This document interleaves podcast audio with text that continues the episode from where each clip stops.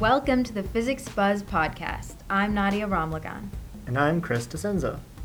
Bolts of lightning often resemble the forked branches of trees. Similar to tree branches, lightning sparks typically spread apart.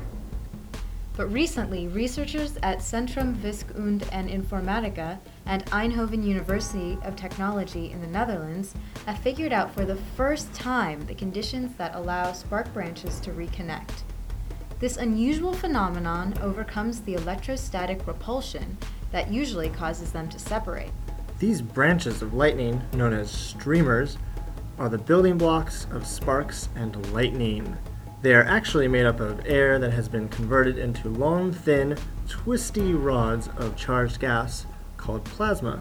These streams of plasma serve as a pathway for electricity to travel through. Scientists recreated their own lightning environment using sophisticated computer simulations. They studied the dynamics of three dimensional streamers in nitrogen and oxygen mixtures like air. The scientists changed the variables by altering the pressure as well as the quantities of nitrogen and oxygen.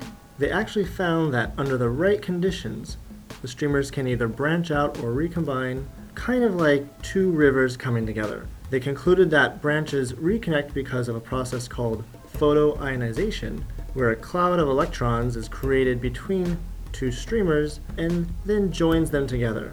Their study offers a new perspective into understanding lightning's variable behavior. That's all for the Physics Buzz podcast. You can check out more physics stories at physicsbuzz.physicscentral.com.